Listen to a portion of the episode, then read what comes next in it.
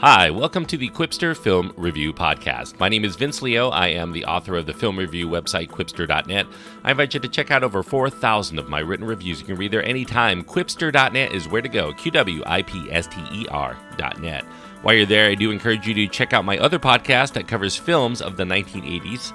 It is called Around the World in 80s Movies, and you can find a link to that at my website, qwipster.net. Today, I'm going to be looking at a film that has gotten pretty much rave critical reviews all across the board. It's called Ford v Ferrari, or Ford versus Ferrari if you prefer. I'm not sure why it's called Ford v Ferrari since it's not a court case, but you know maybe that's just what we call things nowadays. In other parts of the world, it's called Le Mans 66, and it is a PG 13 rated film. It does have some language and peril in it. The runtime is 2 hours and 32 minutes. The main stars are Matt Damon and Christian Bale, Caitriona Balfe, Tracy Letts, John Lucas, Jon Bernthal, Noah Jupe, and Ray McKinnon are also in the film. James Mangold is the director. The screenplay credited to Jez Butterworth, John Henry Butterworth, and Jason Keller. Now, James Mangold, he really, if you followed his career, he does a lot of character driven dramas, in addition to, I guess, more recently, The Wolverine and Logan. But this is getting back to those character dramas. Ford v Ferrari. It's a true story. It had been kicked around in Hollywood as a possible motion picture for decades before it actually was made here. Mangold was particularly keen to see it come to life. He had first heard of it back in 2011, but he put it aside. He ended up doing The Wolverine, and that led to attempts by other filmmakers, Michael Mann, Joseph Kosinski, there were stars that were attached to it at one time or another. Back in 2009, Brad Pitt wanted to star in it, Tom Cruise in 2013. Mangold ended up looking for it when he was done with Logan. He ended up scooping it up back in 2017 because he wanted to distance himself from filmmaking that was based on someone else's pre established intellectual property for his next feature. The problem would be trying to find a studio that was going to fund a car racing movie that is not an over the top actioner like the Fast and Furious films. 20th Century Fox was in the middle of being acquired by Disney. That may have been what made them make a fairly bold decision here, bolder than customary, to fund a film that ended up costing just short of $100 million in budget. James Mangold set to work from this script that was written for Michael Mann's failed attempt to bring it to life in 2011. That was by Jez and John Henry Butterworth. That script was itself a streamlining of Jason Keller's version from 2009. That version split the story between Ford and Ferrari's team equally, but the Butterworth script incorporated elements, including the name of the 2010 book called Go Like Hell. That was going to be the name of the movie, Go Like Hell. Ford, Ferrari, and their battle for speed and glory at Le Mans by A.J. Baime. The Butterworths knew that there were probably too many people to split the time between Ferrari and Ford. They wanted in this era to make it much more economically, so they ended up concentrating just on the Ford side of things in money and in runtime. Mangold came into it in 2017 and he wanted a little bit more streamlined than that. He wanted to make a film about two of the main characters and their friendship specifically, and that would lead up to one of the Le Mans races as the base of the story instead of this very sprawling right stuff type epic that focused on every person involved over many years. Now, most of Ford versus Ferrari surrounds the events leading up to France's illustrious 24 hours of Le Mans auto racing event and mostly glosses over Ford's losses in 1964 and 1965 as roads poorly chosen by them. So we end up starting with Carroll Shelby, played by Matt Damon. He's a former elite race car driver, the first American driver to win at Le Mans, who retires into designing race cars, and he also coaches the next generation of elite racers after he finds out he has heart disease. He's considered a maverick by many of his contemporaries. His services were sought after when the Ford Motor Company, who were attempting to brand their vehicles to younger people who want more stylishness and sex appeal in the cars that they buy, Ford planned to acquire the financially struggling Ferrari back in 1963. Those plans ended up falling through spectacularly, leaving both sides feeling insulted. Ford ended up wanting to show up Ferrari and the world that they are more than just a company that can mass produce family vehicles. Shelby was hired on to build what would come to be known as the Ford GT40 model. trying to maximize power and minimize weight and drag to be the fastest race car on Earth, at least in the racing circuit anyway. Now, thinning himself way down after plumping himself up to play Dick Cheney in Vice, Christian Bale here. He worked with James Mangold on the remake of the Western 3:10 to Yuma. That was back in 2007. Here he is playing British race car driver Ken Miles. Miles is sought here by Shelby to test out his designs to give the Ford company a chance to come out on top in this grudge match with Ferrari. Miles is skilled at what he does, but Henry Ford II, Henry Ford Jr., wants him replaced by someone less of a loose cannon and who is willing to toe the Ford line to the media.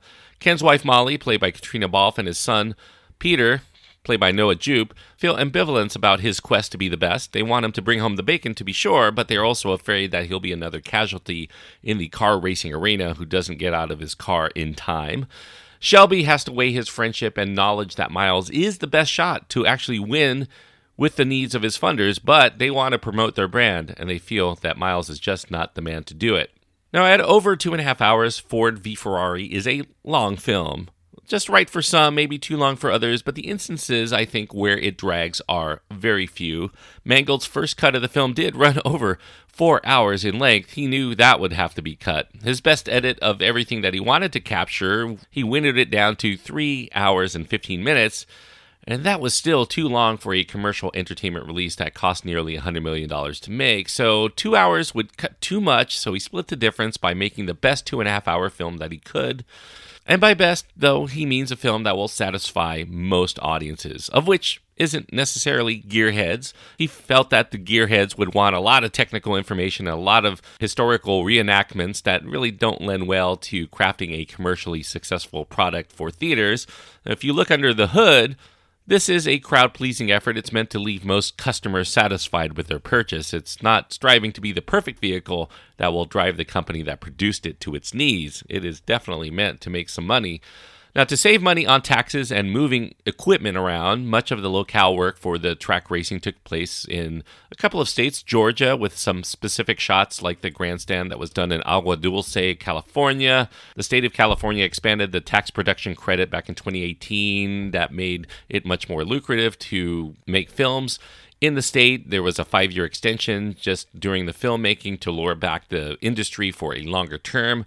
They had to piece together races that took place in different locales at different times of day under a variety of weather conditions. That was a real challenge to edit altogether, but it does end up seeming seamless in the final product for most viewers who are not going to be complete nitpickers as to time and place.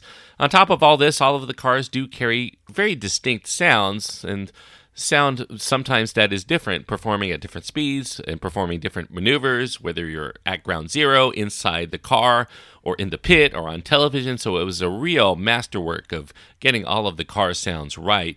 You couple all of that fantastic sound design with the stellar cinematography here and some very skillful editing, and you will see that this is a very well oiled machine running both on the screen and off. Although this is a sports movie, I think this is a story that doesn't easily conform to a traditional genre mold. It does develop the Ford team as the underdogs to a certain extent compared to Ferrari, but there really isn't that emphasis on winning and losing for the main protagonists so much as trying to challenge themselves to be the best at everything that they do. Ferrari here is kind of the antagonist, but not so much. They're really more of a challenger that they have to overcome to be winners. The real heavies of the film come from within Ford itself embodied in Leo Beebe, who is a, a, real life person. He was Ford's micromanaging senior vice president. He seems to be trying to undermine the maverick style of Shelby to try to get him to conform to the corporate vision that he feels is necessary to the company's ultimate goal of selling more cars. The film could just have readily been called Perfection versus Profit to show the tug of war for what people should be striving to achieve when they pour all of their time or their energy and their resources into whatever they're trying to do. Mangold and his screenwriters really do bring a softer and quieter side to this potentially macho story. They showcase the home life of Ken Miles with his wife and young son.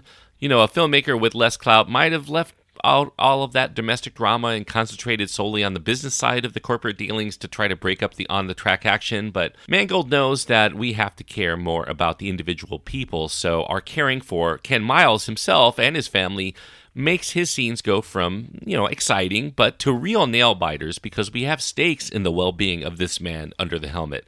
And for that, we're willing to indulge in some of the excess in the story for the sake of making this a smooth ride, even as the vehicle slows down in the post race finale to try to sell the movie as an emotional drama, much more so than one that's interested in sporting history. Still, I think all would be for naught without these actors to round out these characters that we need investment into as something more than just a cleanly drawn archetype Matt Damon here, he was influenced to take this role because he wanted to work with Mangold and specifically Christian Bale. He does very well in centering the film with intelligence and grit. Even though we don't get enough background on Carroll Shelby to honestly know what makes him really tick, the fact is that many who knew him considered him kind of a, an enigma. So I guess that's kind of fitting. He's caught between conflicting interests here as a salesman and as somebody who genuinely cared about making his car designs the best possible.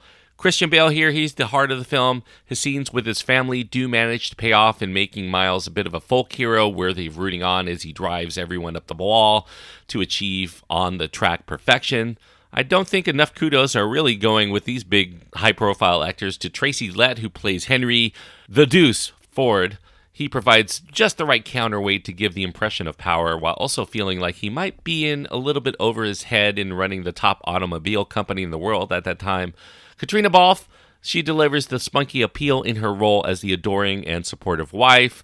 And Noah Jupe does a great job as the wide eyed young son. Their roles feel a little bit manufactured compared to the rest from a Hollywood assembly line to broaden the film's sell through, but it does work. Ford vs. Ferrari is a film about racing, but it's also, in its way, about cinema itself. James Mangold is not a racing fan, or at least he wasn't before going into this project and he didn't know the full story before he took it on, but he did deliver some insight by making this drama on the screen very similar to what he probably has to deal with off the screen as a director. In the world of racing, some people do it for love, and others do things for publicity and money. In the filmmaking process, it's pretty much the same. Mangold here, he wants to make the best movie that he can while he's also pleasing those who've put up the money to sell the picture to earn as much money and prestige as possible for their studio and their brand. Now, Mangold may not know as much about racing, but I'm sure he identified with the plights of the automobile purists like Ken Miles and Enzo Ferrari, who are figures who strove for perfection at the cost of financial security. The Ford Motor Company is very much run like a major Hollywood studio. They want sales above all else, but also to show that they can make something of exceptional quality once in a while, and that's going to further increase the appeal of their brand. Carroll Shelby, he was known to be a bit of a storyteller in real life. He's kind of like the director, like Mangold. He has to take into account the perspective of those who are actually putting the money, millions of dollars, for them to succeed, but he also has to tread the line for those who are in his care, who are in the business for the love of it. Now, historians may come out quibbling at some of the liberties taken by Hollywood here. Henry Ford II never really got into a car, and he didn't get scared out of his wits by Carroll Shelby. Shelby never really bet his entire company on the outcome of a particular race.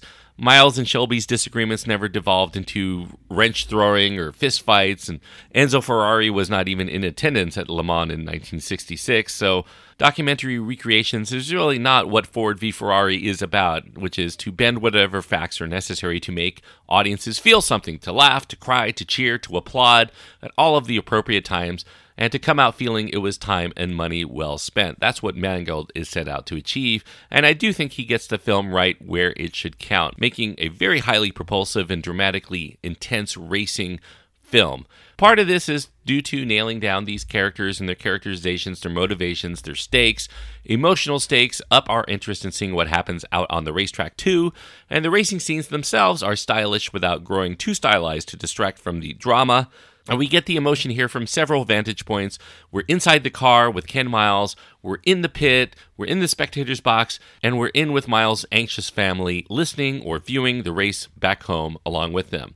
The Ford v Ferrari is not a high precision race car as a movie, however, it's not something made for the purists who will never really love anything less than perfection, but what perfect is will vary in the minds of every purist, so you can't really please all of the people all of the time. It's a lot like the Ford Mustang, which gets featured in the film. It's not the best car that could ever be made, but it is the best car that they could make that many people would want. This is a vehicle meant to sell to those who are not looking for perfection, but in an enjoyable experience. Not a documentary, it's a story to get us out of the ride feeling exhilarated, and a film made both to please those putting up the money for it in the studio and at the box office. So, in that regard, it's a success, even if purists, like the racing experts and historians who winced at just about everything the film might get wrong, will not find the perfection that they expect from their racing entertainment. So, as long as you're not nitpicky, I think that Ford v Ferrari is an entertaining film all the way through, even at two and a half hours, and one I will recommend at three and a half stars out of four. Three and a half stars on my scale means that I do think that this is a good film and definitely worth going out of your way to see if this material at all sounds of appeal to you. Thanks everyone for listening. I hope that you enjoyed this review. If you have your own thoughts on Ford v Ferrari that you want to impart, you can write to me. You can find my contact information at my website. That's at qwipster.net, Q W I P S T E R.net. You can also find links to my Twitter feed, my Facebook page, my Instagram, or just my email. Check that all out at qwipster.net. Until next time, thanks everyone for listening, and please enjoy your time anytime you get to go to the movies.